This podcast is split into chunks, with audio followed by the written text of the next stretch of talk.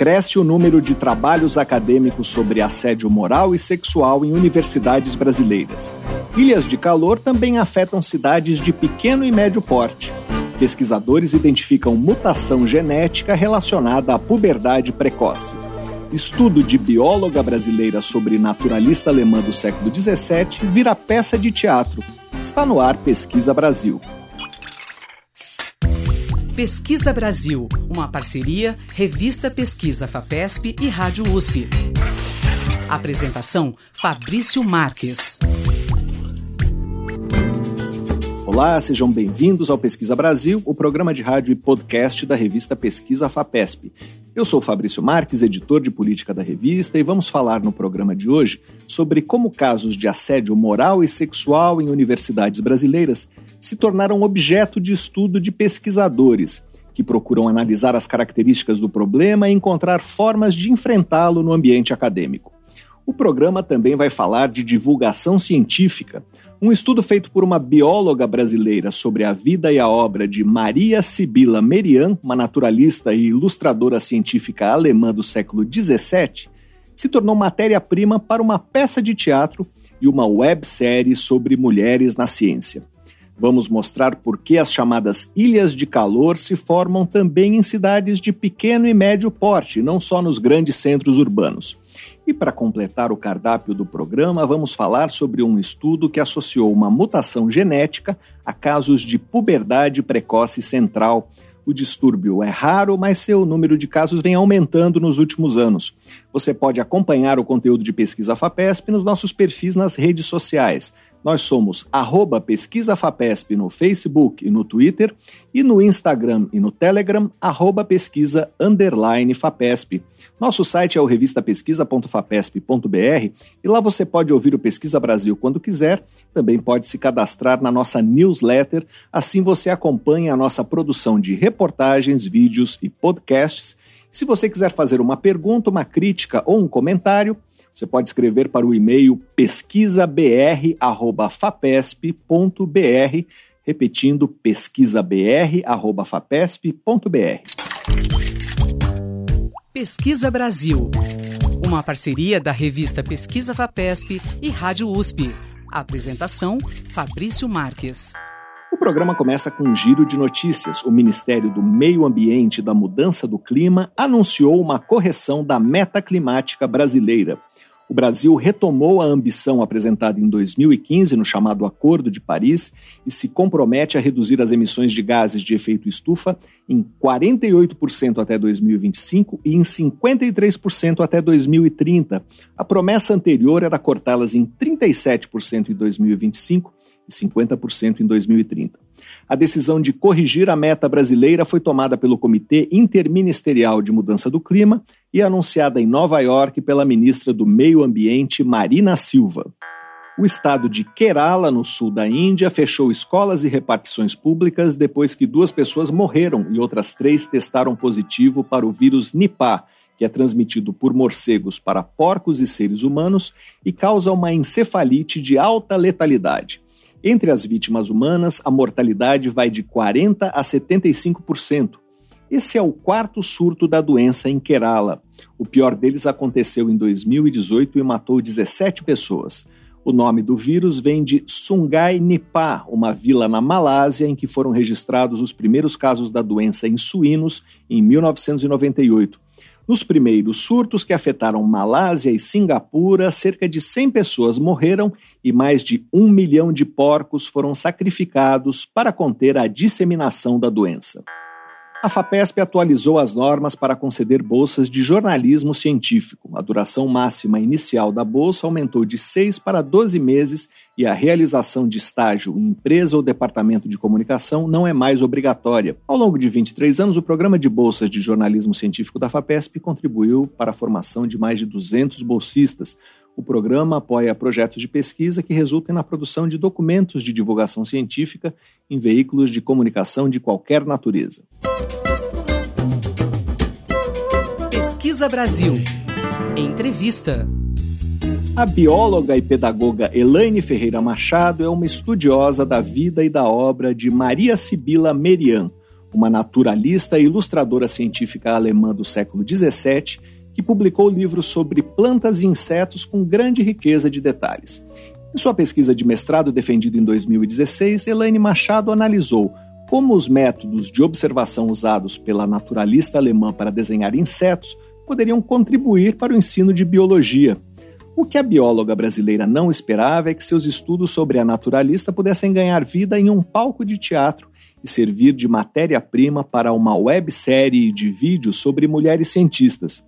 Para contar essa história e falar como o conhecimento científico pode ser propagado em diferentes formatos e linguagens, nós vamos conversar agora com Elaine Ferreira Machado.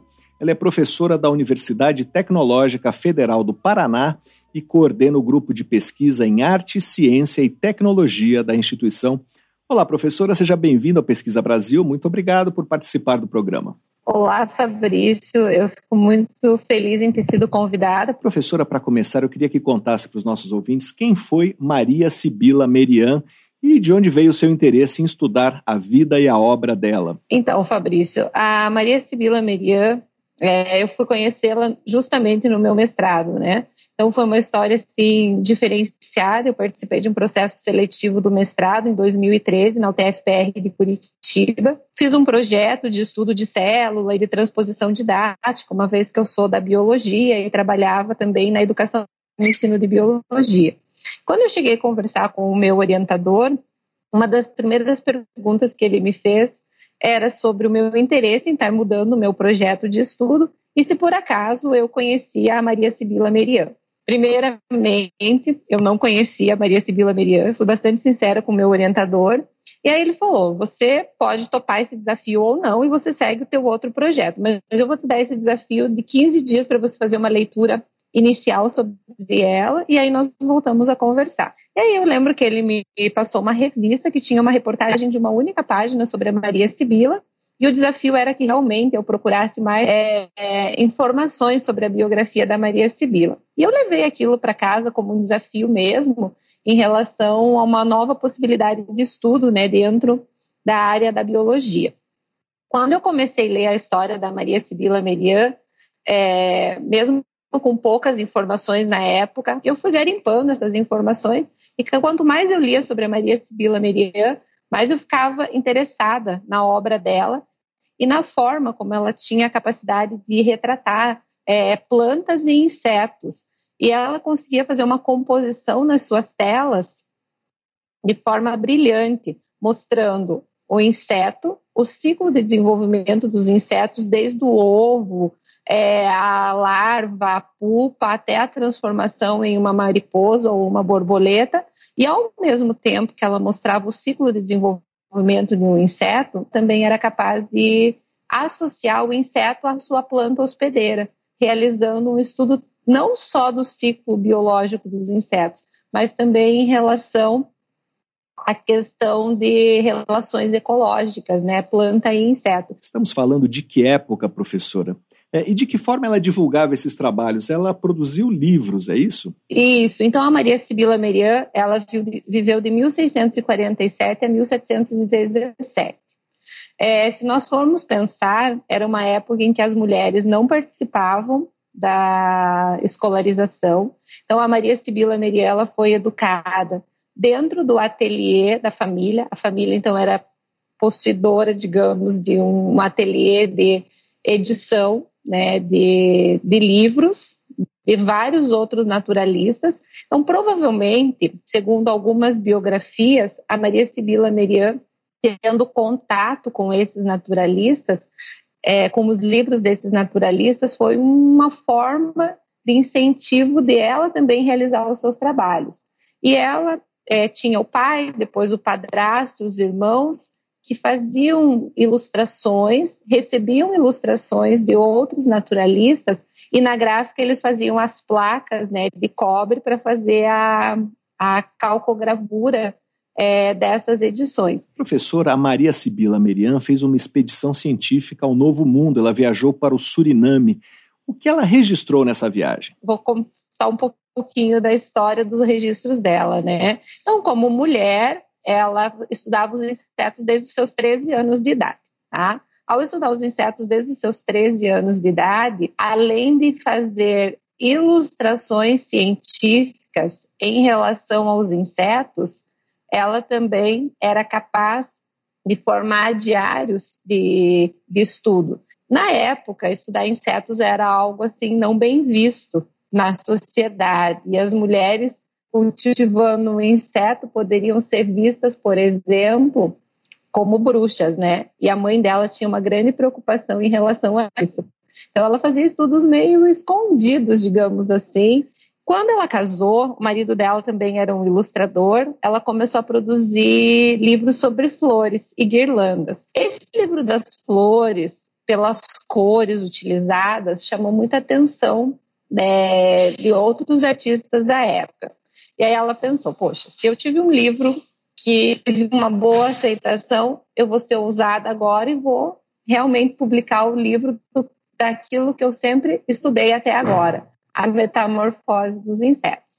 E aí, junto com o marido, e o marido aparece como editor principal no primeiro livro que ela publica, ela traz a metamorfose dos insetos. E aí, ela se separa do marido em determinado período da vida. Ela decide que vai levar a sua vida somente com as filhas. E nesse período de separação, ela vai para uma comunidade chamada de comunidade labadista.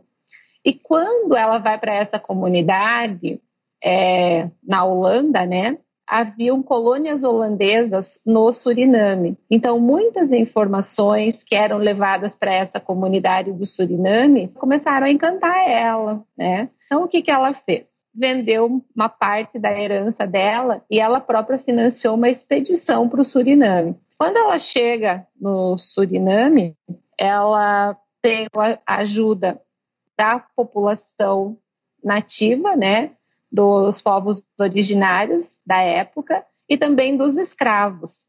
Então, essas pessoas que viviam na comunidade labadista do Suriname levam a Maria Sibylla para conhecer várias espécies. E os relatos orais dessas populações originárias e dos escravos que estavam ali fizeram com que ela conhecesse uma grande variedade de plantas típicas aqui da região, né, do Suriname, que ela conhecesse propriedades medicinais dessas plantas em relatos orais e que ela também fizesse ilustrações científicas dos insetos locais, mas também de anfíbios e de répteis.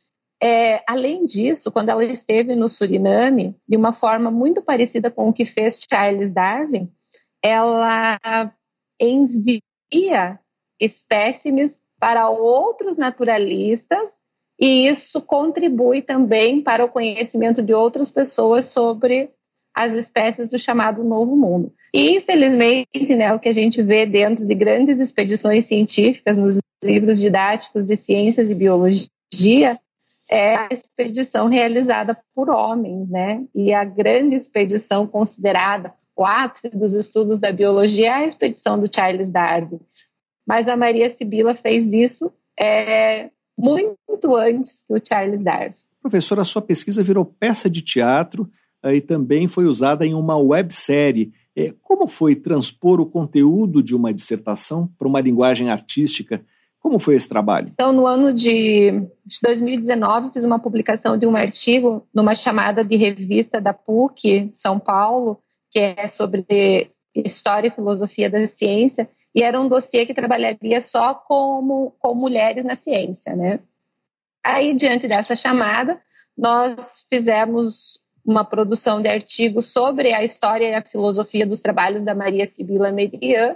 Esse dossiê, né, foi publicado e lá no finalzinho do ano de 2019 eu recebi uma mensagem, né, em rede social da Thaís Medeiros, que é a diretora, produtora e atriz da Companhia Delas de Teatro, que pesquisando a obra da Maria Sibylla Merian para transformar numa peça de teatro, ela acabou encontrando o meu artigo. Perguntou se eu era realmente a Elaine que tinha realizado a escrita do artigo da Maria Sibylla Merian e se a gente podia marcar uma conversa entre eu, ela e as demais atrizes da Companhia Delas de Teatro. nós fizemos isso, né? Marcamos essa conversa e eu acabei realizando uma consultoria como bióloga na peça de teatro. Foi surpreendente, né? Porque a peça foi organizada, elas fizeram gravações dos primeiros ensaios da peça. Quando eu assisti, eu solicitei que elas fizessem alguns ajustes em relação às questões de linguagem científica mesmo, né?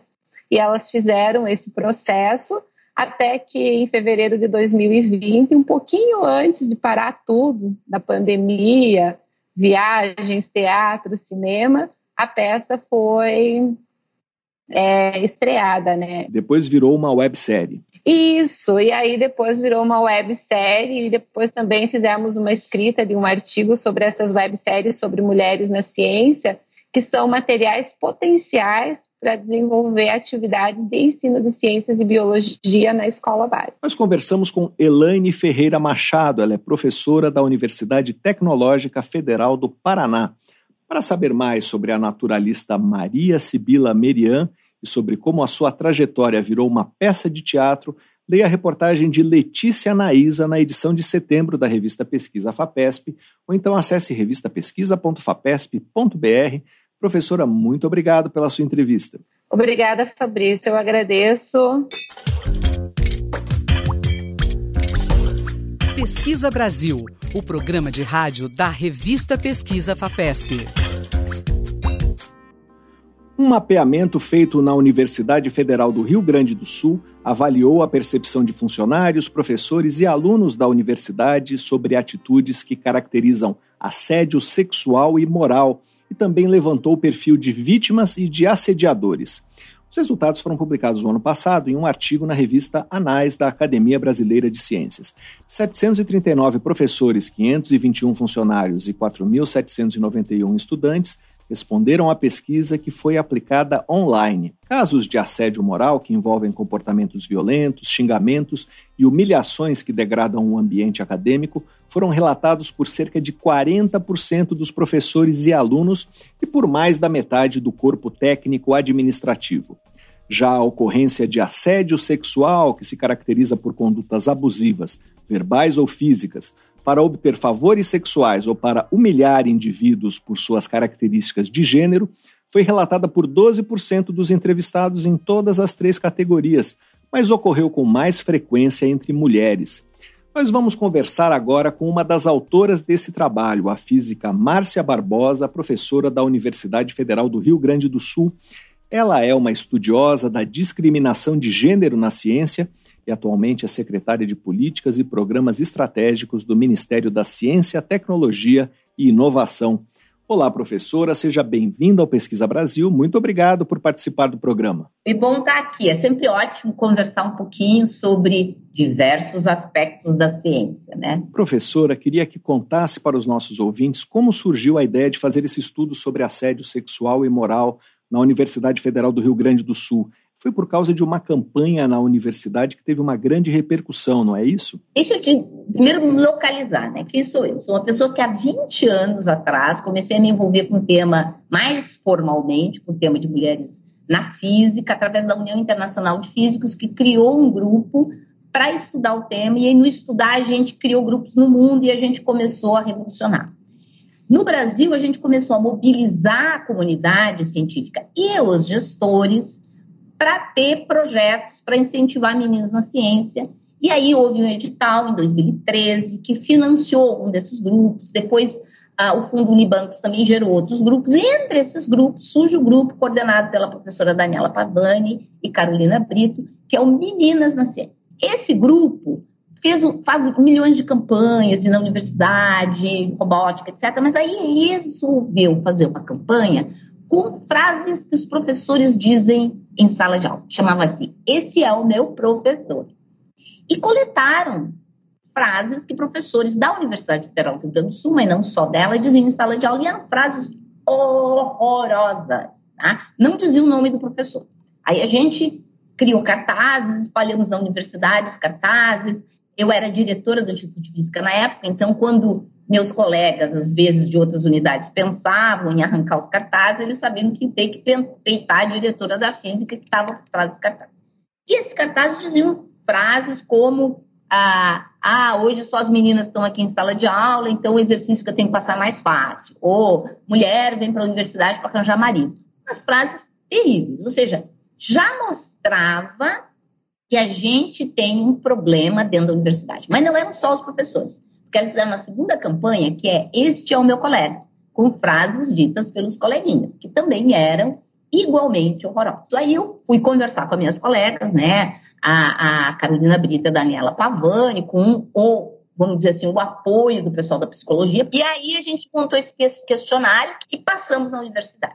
E aí, qual não foi a nossa surpresa quando a gente viu que entre os respondentes de docentes, discentes e técnicos administrativos, 50%, cerca de 50%, já tinha sofrido assédio moral.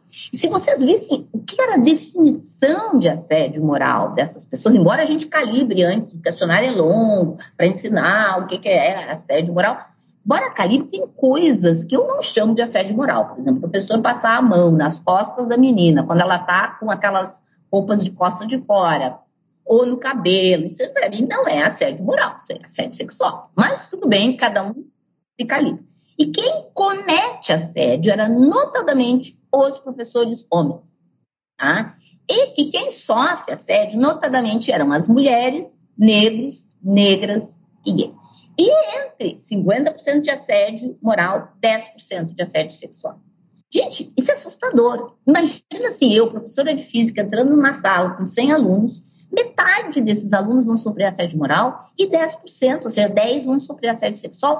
E eu não tenho instrumentos, para atacar isso. Porque dentro do questionário, as pessoas diziam que não denunciavam porque tinham medo, não denunciavam porque a ouvidoria não funcionava. Então, assim, todo um esquema muito forte de ausência de denúncia. E qual foi a repercussão desse trabalho? As pessoas começaram a ler e o sistema acadêmico começou a se sentir desconfortável. Mas, e assim, algumas universidades até estão tentando ver o que podem fazer, mas é um problema complicado de tu desenhares o que fazer. Tá? A consciência aumentou. Hoje em dia, a Academia Brasileira de Ciências, do qual eu fui membro da diretoria, então tem uma mãozinha nisso aí, construiu um código de ética e de conduta. Hoje em dia, o que não é verdade no passado, se uma pessoa da academia for denunciada por assédio moral, assédio sexual, vai passar por um processo todo regulado e pode ser expulsa da academia por isso. Porque hoje tem leis sobre isso. A Sociedade Brasileira de Física, do qual também era membro do conselho, e lá tem um comitê de gênero e de todas as formas de diversidade, também tem um código de ética de conduta. Então, as pessoas começaram a construir os instrumentos. Por quê?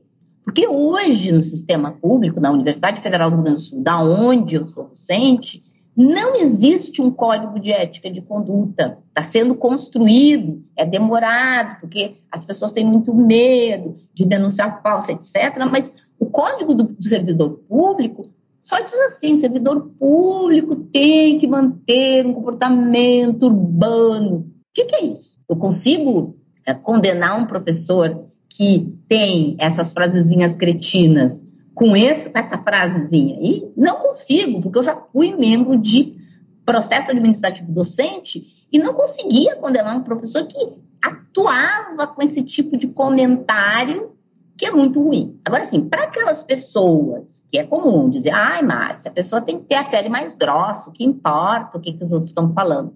Digo, importa, sim, porque essa estratégia de diminuir o ego da outra pessoa, ela é uma estratégia de poder. Eu falo, fulano é burro, fulano é isso, fulano é aquilo. Isso, afeta a autoestima da pessoa e ela não vai desejar subir, permanecer na carreira. E dois, ela vai desempenhar pior. Eu não estou falando de achismo, não. Tem estudo que mostra que se tu disser um monte de coisa desagradável para uma pessoa, tipo assim, não vai... Pessoas negras não são boas em matemática, mulheres não são boas de matemática, e a mulher for fazer um teste, ela vai cumprir, né, essa frase, tendo menos concentração. Então, o assédio é um instrumento de poder. Não é um instrumento de sexo, não é um instrumento de desejo, é um instrumento de poder. Professora, mas tem havido avanços? Hoje nós temos mais estudos sobre assédios, temos campanhas.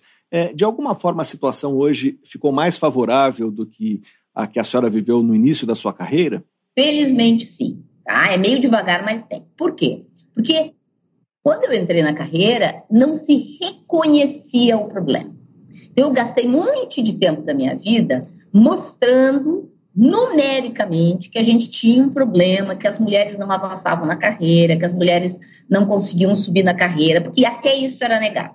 Então, agora as pessoas estão querendo saber as causas, por que as mulheres desistem, por que as mulheres não querem ascender o poder. E identificando as causas, a gente consegue trabalhar o problema. Então, hoje em dia, sim, temos uma consciência maior do problema e assim, as pessoas honestas e que querem mais diversidade no ambiente de trabalho, elas estão buscando mecanismos para acabar com esse problema. Professora, como melhorar a recepção desse tipo de denúncia? Os canais de denúncia dentro das universidades estão melhorando? Tem havido uma preocupação com isso, mas deixa eu trazer uma preocupação anterior a isso, que é isso que eu vou dizer assim, é a fraqueza do nosso sistema. Quando a gente abre, a universidade brasileira foi construída lá atrás para homem branco de classe alta, tá? Ela foi desenhada assim, ela foi desenhada para produzir quadrado. Com o passar do tempo, vão entrando outras, vão entrando mulheres, vão entrando negros e negros, vão entrando... Ou seja, a gente começou a ter diferentes figuras geométricas, mas a gente quer produzir quadrado. Então, a universidade precisa também mudar a maneira como se relaciona internamente. Isso significa que antes de punir, ou além de punir, a gente precisa educar essa comunidade. Então, assim, a gente precisa, quando entra um docente, uma docente, ele receber um curso de formação para entender essas coisas. Eu sei, todo mundo está pensando, meu Deus, lidar com pessoas, com homens, mulheres, brancos e negros, é uma coisa que a gente aprende lá no Jardim A e Jardim B. Infelizmente, eu acho que ou as pessoas sofrem amnésia depois do jardim da infância, ou essa gana pelo poder faz elas simplesmente jogarem fora todo aquele conhecimento. Mas é importante que as universidades comecem a capacitar os docentes, os técnicos administrativos e os estudantes sobre as relações interpessoais. Tá? Nesses últimos 4 anos, isso ficou absolutamente deteriorado, porque ficou ok a pessoa ser uma pessoa que trata mal o outro ou a outra. Nós precisamos reeducar essa comunidade. Aí, em cima disso, a gente combina as ações tanto de acolhimento da reclamação. Ah, eu fui assediada, onde eu vou? Eu tenho que ser acolhida num ambiente que não me trate como uma frasezinha solta.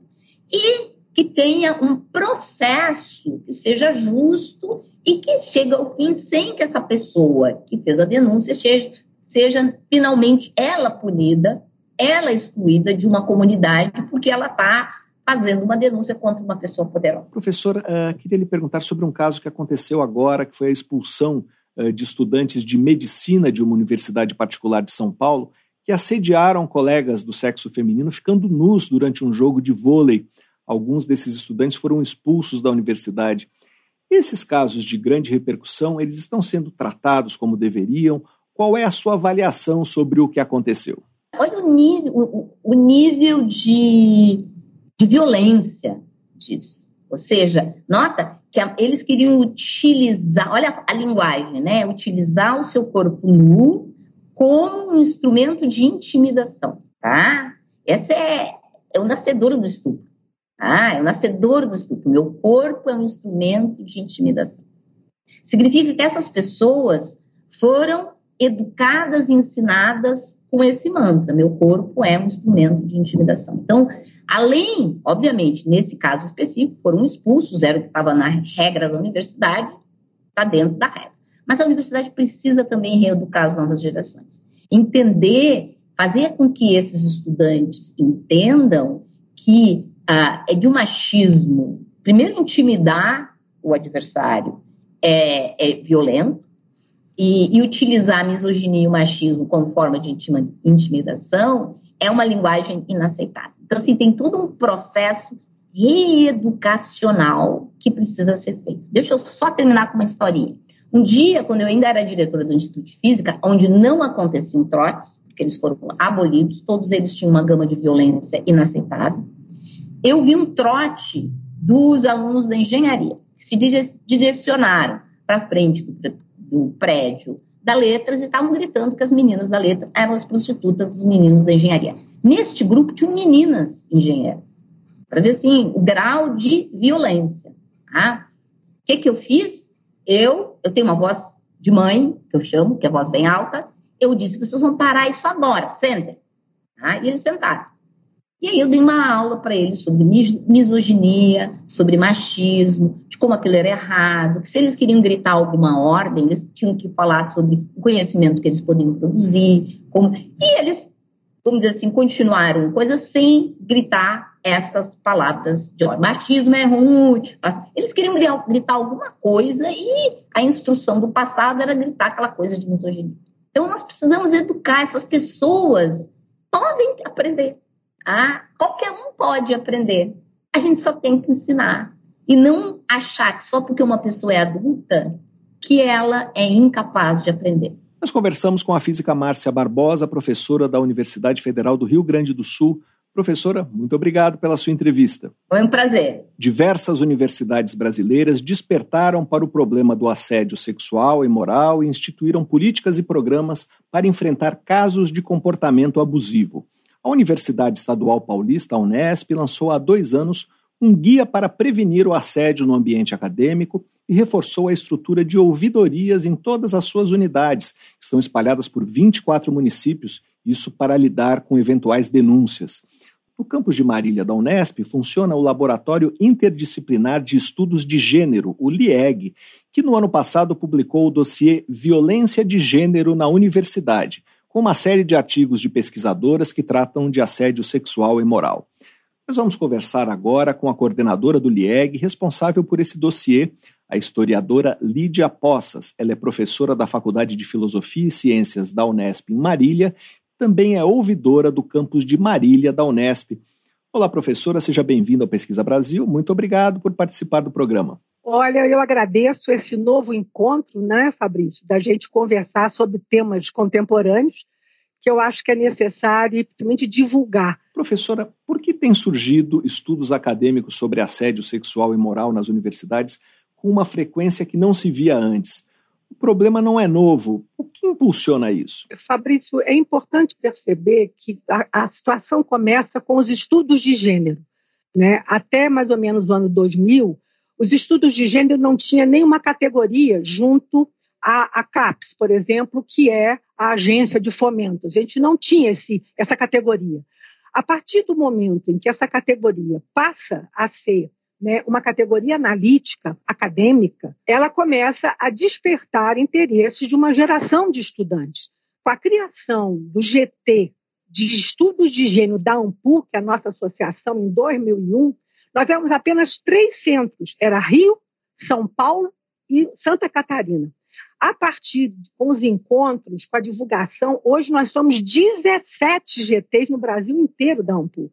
Então, quer dizer, a pós-graduação se dinamizou, os movimentos sociais, a partir, né, principalmente dos últimos governos, também se dinamizaram, a criação do Ministério das Mulheres, né, por época do governo da presidenta Dilma, tudo isso era um contexto, né, e a facilidade da denúncia mesmo, né, as pessoas, a imprensa, que eu acho que também tomou maior consciência dessa questão, porque ela sempre houve, Fabrício, a questão é que ela era silenciada. A senhora mencionou a ANPU, que é a Associação Nacional de História, não é isso? Ela é a mesma, a ANPU é a Associação Nacional de Pesquisadores de História. Professora, queria falar sobre o dossiê de violência de gênero que o LIEG lançou recentemente. O que esses estudos apresentam? Bem, ele é um dossiê acadêmico, né?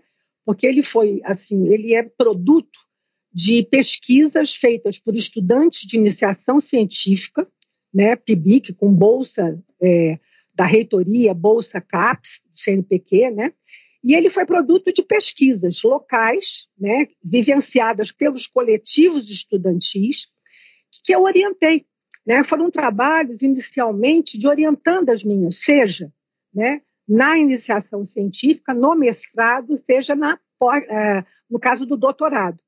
E aí, numa reunião que nós fizemos, e a coisa já começando, já, né, ainda, as denúncias, né, se avolumando, e não havia nenhum trabalho dessa natureza. Os trabalhos dessa natureza, de violência, de gênero, denúncias, de assédio, assédio moral, assédio psicológico, comportamentos abusivos, são muito recentes. Então, hoje, o contexto nosso, o momento nosso é que há as denúncias. E aí a gente resolveu, né, reunir trabalhos que já tinham sido defendidos, né, mestrados defendidos, doutorados defendidos, e nós tínhamos uma colega americana, a professora Emília Barbosa, da Universidade do Missouri, que também estava trabalhando e entrou em contato comigo através da LASA. A LASA é uma associação latino-americana de pesquisa. E aí o tema também reverberou e estava atuante na América Latina.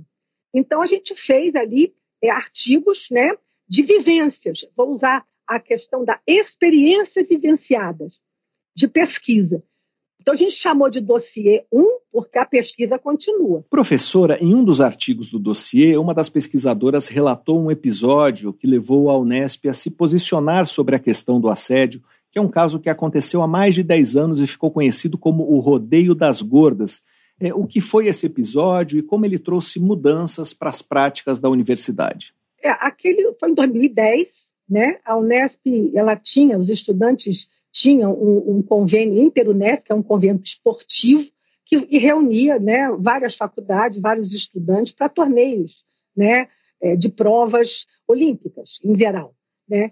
E nesse torneio, isso para você ver que se isso aparece, explode em 2010 na Unesp de Assis, isso já vinha acontecendo em outros, mas não teve a extensão, né, e a divulgação desse, porque eles criaram o que eles chamaram de uma brincadeira, que era uma espécie de rodeio mesmo, como tem Barretos, por exemplo, né, um rodeio de prova de tambor, os cavaleiros precisam permanecer em cima do cavalo. Só que o torneio das gordas, eles tinham que ficar em cima das estudantes que estavam numa festa, né, e aguentar o máximo. Havia tempo e havia prêmios. Quando isso foi assim, divulgado, para nós foi um acidente. Como que acontece isso? Né? E na ouvidoria não havia nada. Percebe? Quer dizer, ninguém... Isso foi a imprensa. A Folha denunciou, outros jornais denunciaram. Foi quando eu ainda estava na Unesp, foi quando eu falei, não, aí nós fizemos um seminário em Marília sobre a violência de gênero, dizendo isso é impossível continuar acontecendo. Tanto é que mudou a Unesp hoje, não é mais inter-Unesp, é inter. Quer dizer, a Unesp não quer que veicule o nome dela a esse tipo, porque continua, né? Muitas vezes continua muita bebida, festa. E a gente, a Unesp, não pode controlar, por exemplo, 3 mil, 4 mil estudantes juntos, né? Então, na minha pesquisa, eu tomei o Rodeio das Gordas como um marco a partir de um período. E analisei ali o contexto, né, o momento, por quê, né? Porque houve uma repercussão grande, uma das meninas, a mãe era advogada. Aí você vê que houve um mal-estar muito grande para a universidade. E o que mudou depois disso? Depois disso, você vê que já havia uma lei de trotes que foi implementada com mais força, porque os trotes continuam violentos. Depois disso, ocorreu mortes de estudantes por alcoolismo, excesso de alcoolismo, né? Mas houve algumas medidas junto às unidades, né? Acionando os ouvidores e os conselhos de curso e a própria direção, né? A direção. Só que na Unesp, uma questão jurídica, a Unesp não pode tratar de assuntos que acontecem fora do espaço acadêmico, né? Ela tem que atuar internamente. E essas festas também passavam a existir fora do campus, né? Então, também criou uma situação de discussão jurídica, né? E a Unesp decidiu que ela ia cuidar, sim, dentro. Por exemplo, festas com cerveja, com bebida no campus, isso é proibido. Hoje passou a ser proibido, né? Mas naquela época não tinha ainda essa preocupação. Ela estava atenta, mas não tinha, né? Pelas reitorias e pelas gestões que vieram pós-2010. Nós conversamos com a historiadora Lídia Possas, professora da Faculdade de Filosofia e Ciências da Unesp em Marília e coordenadora do Laboratório Interdisciplinar de Estudos de Gênero. Professora, muito obrigado pela sua entrevista. Olha, Fabrício, eu agradeço. É sempre muito, muito confortável a gente poder, numa linha, né, numa relação horizontal, a gente não ter medo de falar o que nós estamos vivenciando. Para saber mais sobre trabalhos acadêmicos que investigam a incidência e os efeitos do assédio nas universidades brasileiras, leia a reportagem na edição de setembro da revista Pesquisa FAPESP ou então acesse revistapesquisa.fapesp.br. Você ouve Pesquisa Brasil. Apresentação, Fabrício Marques. Áreas urbanas com poucas áreas verdes, muito concreto e asfalto e ocupação desordenada do solo formam bolsões de clima abafado que são conhecidos como ilhas de calor urbanas. Até recentemente, as ilhas de calor eram mais vistas como um fenômeno típico de grandes metrópoles, mas hoje elas também são estudadas em municípios menores. Nós vamos conversar agora com a geógrafa Margarete Cristiane de Costa Trindade Amorim. Ela é professora da Faculdade de Ciências e Tecnologia da Universidade Estadual Paulista, Unesp, no campus de Presidente Prudente. Ela tem pesquisado as ilhas de calor em cidades brasileiras de médio porte. Olá, professora, seja bem-vinda ao Pesquisa Brasil. Muito obrigado por participar do programa. Oi, boa tarde. Eu que agradeço a oportunidade. Professora, para situar o nosso ouvinte, o que caracteriza exatamente uma ilha de calor urbana e como as ilhas de calor são formadas? Bom, uma ilha de calor urbana, ela se configura como sendo as maiores temperaturas registradas nas áreas mais densamente construídas dos ambientes urbanos, né? Então, a ilha de calor urbana, ela é consequência, né, de um processo de impermeabilização da superfície, de retirada da cobertura vegetal, e ela é medida em comparação com o ambiente não construído, que no caso das cidades médias e pequenas, esse processo é bastante facilitado porque a gente tem um entorno rural bastante presente ainda. Então, uma ilha de calor, ela é um bolsão de ar quente que se forma sobre a cidade, né, em decorrência desse processo de uso da terra, que faz com que a gente tenha aí uma concentração do calor nessas áreas. Na verdade, a gente não tem uma única ilha de calor, né? A gente pode falar em arquipélagos de calor. E dependendo do que a gente tem como característica nos bairros, a gente encontra diferenças no intraurbano. Então, bairros mais quentes, bairros mais frios, que decorrem aí desse processo tudo de estruturação do espaço urbano. Professora, a senhora estuda ilhas de calor também em cidades de médio porte. Essas ilhas de calor são diferentes das ilhas de calor de grandes metrópoles? Olha, então, para nossa surpresa, né, a gente tem... Nos estudos que a gente tem realizado, a gente tem registrado intensidades elevadas, né, que nos assusta, principalmente porque o esperado é que as cidades médias e pequenas apresentassem intensidades de ilhas de calor menores, né? Entretanto, quando a gente fala de cidades médias, as intensidades registradas, e quando eu falo intensidades, eu estou falando da diferença entre a temperatura no campo e na cidade, esses valores têm se aproximado muito do que se registra nas grandes cidades, né? As cidades pequenas, elas têm algumas características que são mais específicas, né? A gente faz o diagnóstico, a gente observa diferenças que são interessantes, que são representativas, mas que são de menor intensidade do que as de médio e de grande porte. Agora, as cidades de médio porte, a gente tem visto aí valores absurdos, né, de aquecimento quando se faz aí esses registros, comparando-se o urbano com o não urbano. A ocupação do uso do solo é diferente? O que causa ilhas de calor numa cidade menor é particular, é peculiar? Então, o que acontece é que nas cidades menores, normalmente os terrenos não são tão pequenos, né, como a gente tem visto aí nas cidades médias, né? Principalmente nos bairros populares, a gente tem observado, né, terrenos bastante pequenos e esse tamanho de terreno, então, os diferentes padrões construtivos fazem com que toda a área do lote fique impermeabilizada. E essa impermeabilização vai ser a responsável por armazenar mais o calor nesses ambientes. Nas cidades pequenas, não que não tenha bairros populares, que não tenha terrenos pequenos, mas ainda há alguns terrenos que são permeáveis. E nessa permeabilidade, normalmente, a população ainda preserva um pouco da cobertura vegetal. Por exemplo, as árvores frutíferas nos quintais, as árvores encalçadas, os jardins, isso ameniza um pouco essa concentração do calor. Professora, a senhora coordena um projeto que compara o efeito das ilhas de calor em duas cidades de médio porte, situadas em zonas climáticas diferentes, que são Presidente Prudente, aqui no Pontal do Paranapanema, em São Paulo, e Rennes, na França. Como as ilhas de calor se comparam nessas duas cidades? O que a gente observa, né? Essa diferença que existe entre as ilhas de calor no ambiente tropical e no ambiente temperado.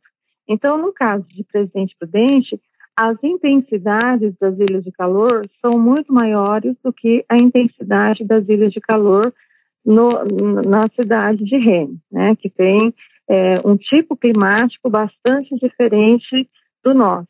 E uma das coisas que eles têm de diferente em relação às nossas características climáticas, além da temperatura, obviamente, é a distribuição da precipitação.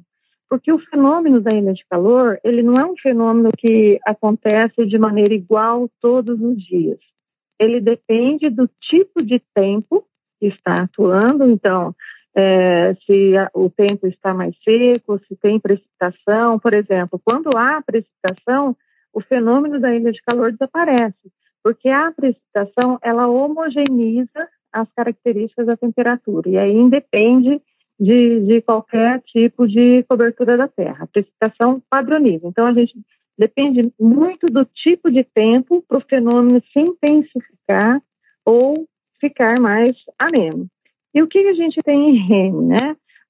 Embora o volume de precipitação lá seja a metade daqui, né? Então, em média, 600 milímetros anuais, a precipitação em Rennes, essa precipitação, ela se dá de maneira mais distribuída. Não tem as chuvas torrenciais que nós temos aqui no ambiente tropical. Então, essa distribuição da precipitação, embora eles tenham uma densidade construtiva bastante forte, né, acaba diminuindo a intensidade da ilha de calor. Em Presidente Prudente, assim como nas outras cidades que a gente estuda aqui no Brasil, nós temos uma sazonalidade da precipitação que é muito bem definida, né? Que é primavera, verão com os maiores volumes de precipitação e o outono e inverno com os menores volumes de precipitação. E é no outono e no inverno que a gente tem as maiores intensidades das ilhas de calor.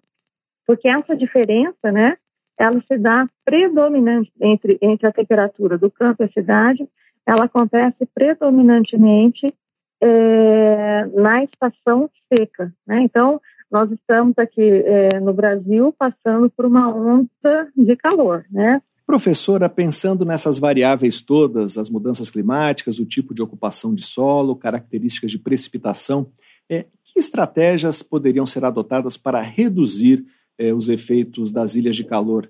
Em que é possível intervir para que o problema seja amenizado? No médio prazo, a gente precisa pensar num processo de expansão territorial urbana que seja diferente do que está acontecendo no momento, né? Porque os interesses, né, do processo de expansão territorial urbana não levam em consideração as questões ambientais.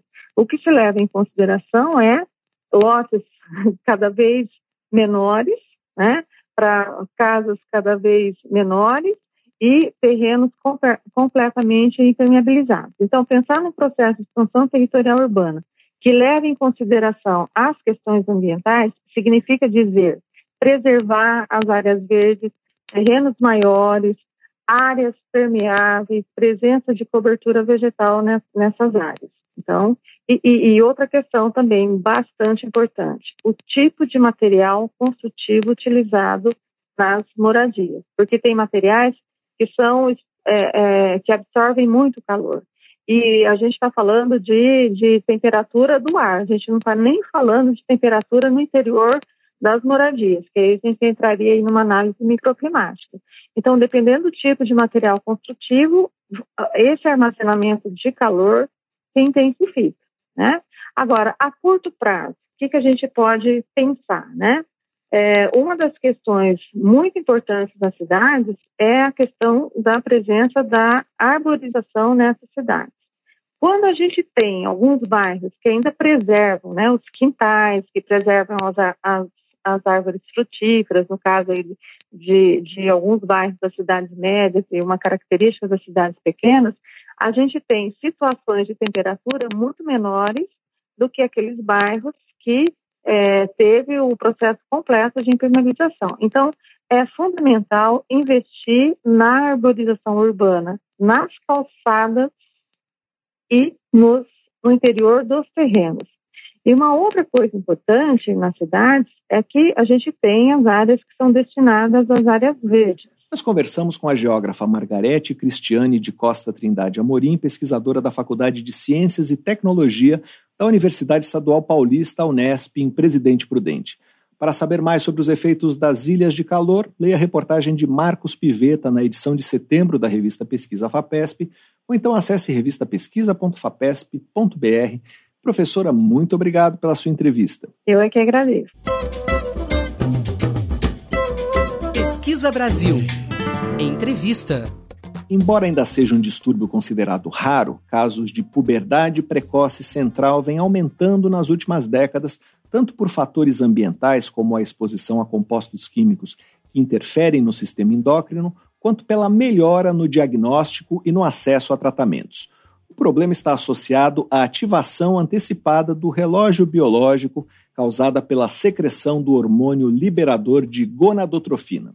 Uma mutação genética associada a esse distúrbio foi identificada por pesquisadores da Faculdade de Medicina da Universidade de São Paulo e colaboradores estrangeiros. O estudo foi publicado na revista The Lancet Diabetes and Endocrinology.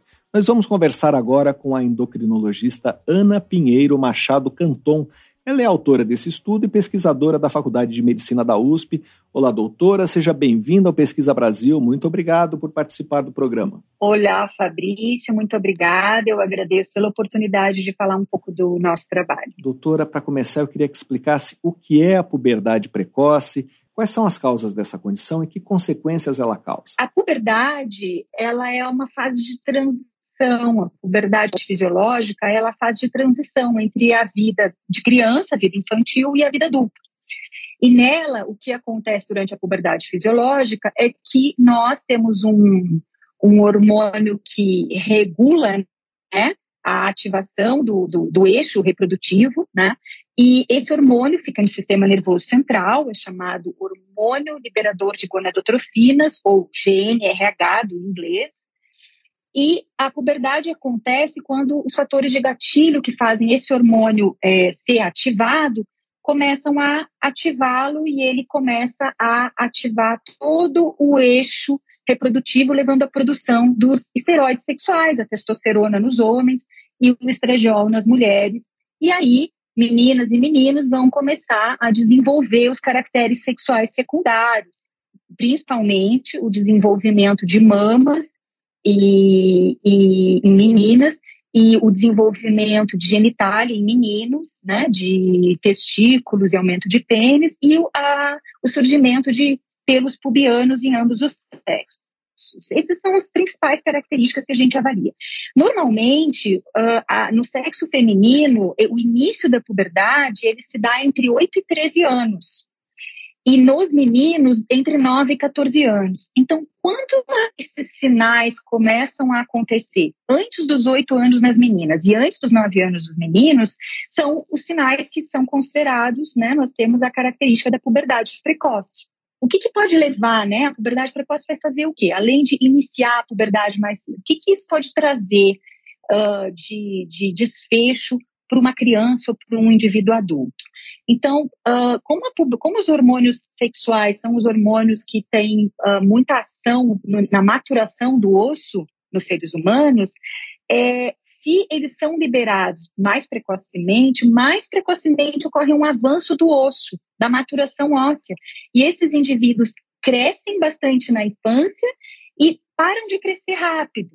Então, pode acabar diminuindo o potencial de estatura e desenvolver indivíduos com puberdade precoce não tratada. É muito comum eles terem baixa estatura na vida adulta. E como se trata? Então, nós tratamos a puberdade precoce dependendo da sua forma. A forma mais comum de puberdade precoce é a puberdade precoce central, para a qual nós temos uma categoria de medicação já bastante efetiva, disponível no SUS, que são os análogos de GNRH. São medicações semelhantes, uma molécula semelhante ao hormônio que eu havia comentado, GNRH. É um tratamento efetivo e disponibilizado na rede pública. Doutora, os casos de puberdade precoce central são raros, mas os números vêm aumentando, não é isso? Por quê? Eles vêm aumentando, está se vendo um aumento na frequência dos casos de puberdade precoce central. Nós temos já alguns trabalhos de diferentes países, nós não temos um trabalho brasileiro especificamente, mas nós temos de diferentes países mostrando um aumento na frequência. E se sabe por que isso está acontecendo? Então, nós supomos que, em parte, pode ser por um diagnóstico melhor, as famílias procurando mais também para o tratamento. Então, nós temos mais dados sobre os casos, né, mais registros sobre os casos, mas também acredita-se que possa ter relação com alguns fatores até ambientais, como, por exemplo, um excesso de peso na população pediátrica também, ou até exposição a alguns chamados desreguladores endócrinos, né? São fatores que se supõe que poderiam estar relacionados também com esse aumento. Queria falar desse estudo publicado na revista The Lancet Diabetes and Endocrinology. Vocês encontraram uma mutação genética associada a esse distúrbio, não é isso? Que foi observado? Então, esse artigo que nós identificamos mutações num gene, um gene ligado ao X, então um gene presente no cromossomo X, em 7 meninas de uma grande coorte que nós avaliamos, uma coorte multiétnica, né? Então, indivíduos de diferentes países, e nós encontramos mutações que levam a uma deficiência nesse gene, levando a uma deficiência na produção da proteína chamada MECP2, que é uma proteína bastante importante para o desenvolvimento neuronal. Ela já era previamente conhecida. E mutação interessante é que mutações graves nesse gene, já eram previamente relacionadas com uma doença de neurodesenvolvimento grave, chamada síndrome Rett. E as crianças com síndrome Rett podem desenvolver desenvolvimento sexual, desenvolvimento puberal precoce. Baseado nisso, nós fomos buscar se alguns tipos de defeitos genéticos poderiam levar a casos de puberdade precoce na nossa casuística de puberdade precoce central. E nós identificamos que sim. Encontramos meninas com esses defeitos. Vale ressaltar que 40% dessas meninas com defeito no MECP2 na nossa casuística tinham algum tipo de alteração de neurodesenvolvimento leve, né? Uma com autismo, outras 2 meninas com um quadro de microcefalia. Isso nos chamou bastante atenção. E em relação à hereditariedade, é interessante porque essa é uma causa genética que foi encontrado em casos que eram aparentemente esporádicos na nossa casuística. Essas crianças, essas meninas, elas não tinham uma história familiar. Mas, doutora, tem outros genes que já foram encontrados e também estão envolvidos, não é isso? Exatamente. Os 2 genes mais, os mais comuns, as 2 formas monogênicas mais comuns que nós conhecemos, foram identificados também pelo grupo de pesquisas de transtornos da puberdade da Faculdade de Medicina da USP. O primeiro e o mais comum de todos é o gene chamado NKRN3. E mutações nesse gene são bem interessantes porque elas são casos assim, familiares. Então, nós vamos ver dentro de famílias. E foi estudando famílias que foram identificadas essas primeiras mutações. Já faz 10 anos do primeiro trabalho e hoje já se sabe que em casos familiares, esse gene é responsável por 25% a 40% dos casos familiares de puberdade precoce central.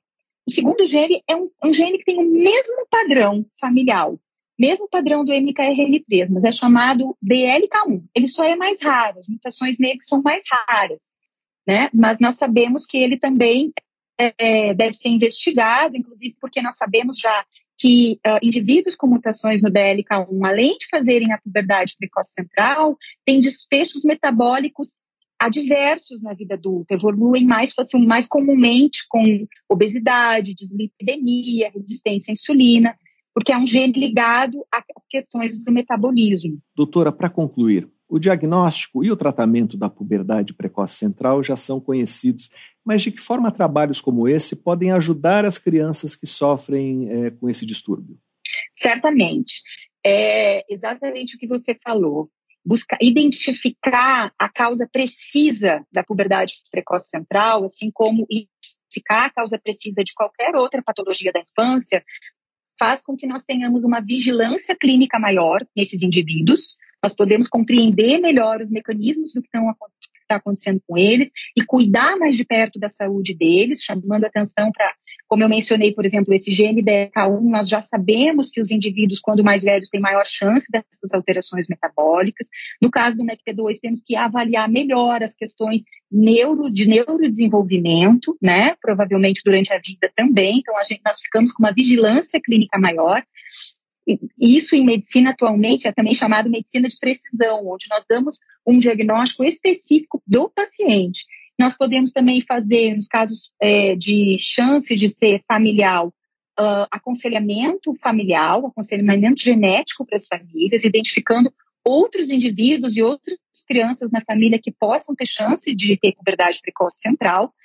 E, finalmente, nós abrimos um espaço de entender o que acontece, quais são os mecanismos que fazem a puberdade aparecer, porque esse é um foco de pesquisa de pesquisadores que estudam reprodução no mundo inteiro. Os fatores de gatilho exatamente da puberdade não são totalmente conhecidos, e estudar os indivíduos que têm as patologias puberais, né, especialmente a puberdade precoce que nós estamos falando aqui, nos ajuda a compreender melhor a biologia humana, né, entender e inclusive para poder ter novos tipos de tratamentos dentro da área da reprodução. Nós conversamos com a endocrinologista Ana Pinheiro Machado Canton, da Faculdade de Medicina da USP. Doutora, muito obrigado pela sua entrevista. Obrigada, Fabrício. Agradeço novamente pela oportunidade.